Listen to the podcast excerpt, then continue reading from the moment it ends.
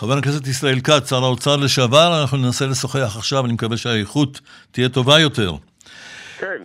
אז אתה אומר, לא היה צורך בכל הצעדים הללו שהממשלה נקטה, בכל זאת הגירעון הוא אדיר, זה לא, זה, זה באשמת מגפת הקורונה והמשבר הכלכלי שהיא גרמה. הרי צריך לכסות את הבור הזה, לא? אריה, תראה, כמו שאני אמרתי, עשרות מבין החוקים אלה חוקים שאני הכנתי, והם בפני עצמם רפורמות מאוד נרחבות שהביאו צמיחה, תחרות במערכת הפיננסית, בתחום ההתחדשות העירונית, בתחום התעסוקה, בהרבה מאוד תחומים. אז אתה יכול להצביע בעד התקציב. אבל הלכו והוסיפו על זה את כל מה שזרקתי למגירה האדומה. המיסים והאגרות. לא העלו את מס ההכנסה או מס החברות או מע"מ. כן, לא העלו, אריה, זו התחכמות, לא העלו את מס ההכנסה, שאגב מיליון איש לא משלמים כי הם בעלי שכר נמוך, ולא את המע"מ שכולם משלמים, אבל העלו את כל המיסים העקיפים שאדם שחי בביתו או בכל מקום, הוא צורך אותם. עכשיו, אני שומע אתמול את שר האוצר, שבכלל לא מכיר את החומר עוד. אני מכיר, אני דנתי עם הפקידים ואני פסלתי למשל הטלת מס של 40% על כל מי שמבקר אצל רופא דרך הפניה זה בוטל, זה בוטל. זה לא יהיה. כל הדברים האלה, אני כבר לא יודע מה בוטל ומה לא. לא, זה בוטל, זה בוטל, בדוק. אריה, הארנונה הוכנס, אומרים שבוטל, ביקור אצל רופא אומרים שבוטל, יש העלאת חשמל, יש העלאה על כל אחד... אתה לא היית מעלה בכלל שום דבר והיית מכסה 160 מיליארד בלי שום עלייה? ודאי, אריה, ודאי. תן לי בשני מקטעים. אחד, כל החוקים הלכו ועיוותו אותם עם זה. אומר אתמול שר האוצר, אנחנו לא מטילים מיסים, אנחנו באים לשנות את התנהגות הציבור. אז עכשיו אני לא מבין, הוא רוצה שמי שצורך חשמל לא יצרוך חשמל... לא, הוא דיבר על המשקאות הממותקים ודברים כאלה. אני אביא לך דוגמאות שלמות, הנכים שמורידים להם 500 מיליון יפסיקו להתקיים. מי שמשתמש בכלים חד פעמיים ובשתייה קלה, אגב לא רק אה, מתוקה, הולך לשלם 1.1 מיליארד שקלים, 800 מיליון ל-300 מיליון. אתה באמת חושב שמישהו יפסיק להשתמש? הרי האוצר תמחר את זה כהכנסה. אם היה חושב שלא ישתמשו בשינוי התנהגות, לא היה מתמחר את זה כהכנסה. מאות מיליונים שהם הולכים לייקר את התחבורה הציבורית, בעיקר בפריפריה. אני יכול להביא לך עשרות דוגמאות להעלאות מיסים מאוד קשות, חסרות תקדים. כל מה שאני דנתי במאות שעות של דיונים, וזרקתי ואמרתי, זה צבע אדום, זה תמרור אדום, אי אפשר להביא את זה, שמו את זה לשר האוצר. למה שמו לו את זה? יש כאן פקידים מתוחכמים, צריך להבין. חבר'ה צעירים, מתוחכמים.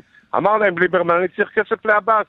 התחייבנו להם לעשרות מיליארדים. אז עבאס אמר אתמול לנתניהו, אתה הזמנת אותי לבלפור ארבע פעמים. כלומר, גם אתה היית נותן לי כל מה שאני רוצה. אני לא באתי לדבר על ראש האופוזיציה, באתי לדבר על ראשי הקואליציה. על כל דבר אחר אפשר לנתח ולבדוק ולהכין. אי אפשר להסביר את מה שנעשה כאן. לקחו תוכניות טובות, שאני הכנתי אותן, אגב, כבר הצגתי אותן. לקראת תקציב 20 ו-21, כולל היועץ המשפטי לממשלה. אז מה שאתה אומר בעצם, ישראל כץ, זה שכמו שפעם נתניהו היה גונב לך את הקרדיט, עכשיו הממשלה הזאת גונבת לך את הקרדיט? אתה לא מחמיץ כלום. אני להפך, זה דבר טבעי שיקחו דברים שהכנתי ביחד עם הפקידות, חלק מהם אני יזמתי, לא. חלק הביאו לי, וגיבשנו אותם במתווה מאוד נכון של צמיחה, וזה תפקידו של שר אוצר חדש לקחת ולהניע ולהכניס גם דגשים חדשים שלו. זה דבר טבעי, זה נקרא חילופי הממשל, אבל מה שהוא עשה ומה שעשו לו, הוא עוד לא מבין את זה על רקע מה שהוא אמר אתמול. הפקידים שם שאתה שונא אותם עבדו עליו, אתה אומר. אני ממש לא שונא, הם ביחד איתי הכינו את כל הדברים. אגב, אבל, הם, אבל הם עבדו עליו. אריה, הוא לא החליף פקיד אחד מאלה שאני גיבשתי, זו הנהלה שקיימת גם היום. כל המיתולוגיה הזאת לא קיימת, אבל לא על עצמי באתי לדבר, באתי לדבר על האזרחים שהולכים לספוג מכה. כל הסיפור הזה של לגבות דמי אגרה, דמי כניסה על כניסות לתל אביב. טוב, שמענו משרת התחבורה שהיא תדחה את זה ל-2025. אני הייתי, אני, כן, זה, פקידי האוצר מכניסים להיריון וממשיכים הלאה. אוקיי. זו גזירה קשה מאוד כבר. עוד שאלה, עוד שאלה אחת אליך, ישראל כץ. צריך להבין שאני כשר תחבורה הוצאתי את עבודות הרכבת הקלה לדרך. ושבילי אוטובוסים והכל, זה עדיין לא מוכן. זה לא נשכח. ואז תגיד... אומרים לאדם, תשלם בלי שיש לך אלטרנטיבה. יש כאן פגיעה בפריפריה, יש כאן... ישראל כץ, אני מנסה עוד שאלה. אחת, כי אנחנו פשוט, זמננו הולך ומתקצר. כן, בבקשה. אתמול המועמדת של יושב ראש הליכוד, כן, אה, בנימין נתניהו, לוועדה למינוי שופטים, אה, קרן ברק, אה, נפלה בהצבעה, הפסידה לאורלי לוי אבקסיס. זו תחילת המרד שלכם נגד נתניהו? גם אתה האשמת אותו שבגללו אתם הפסדתם את השלטון בעצם. הוא הוביל אתכם, אם הוא היה מסכים לתת לך או למישהו אחר את ראשות הליכוד, הייתה לכם ממשלה ימנית לעילה. אלה סוגיות נפרדות, היו שתי מועמדות מצוינות אתמול, אורלי לוי וקרן ברק. זו מפלה של נתניהו, לא?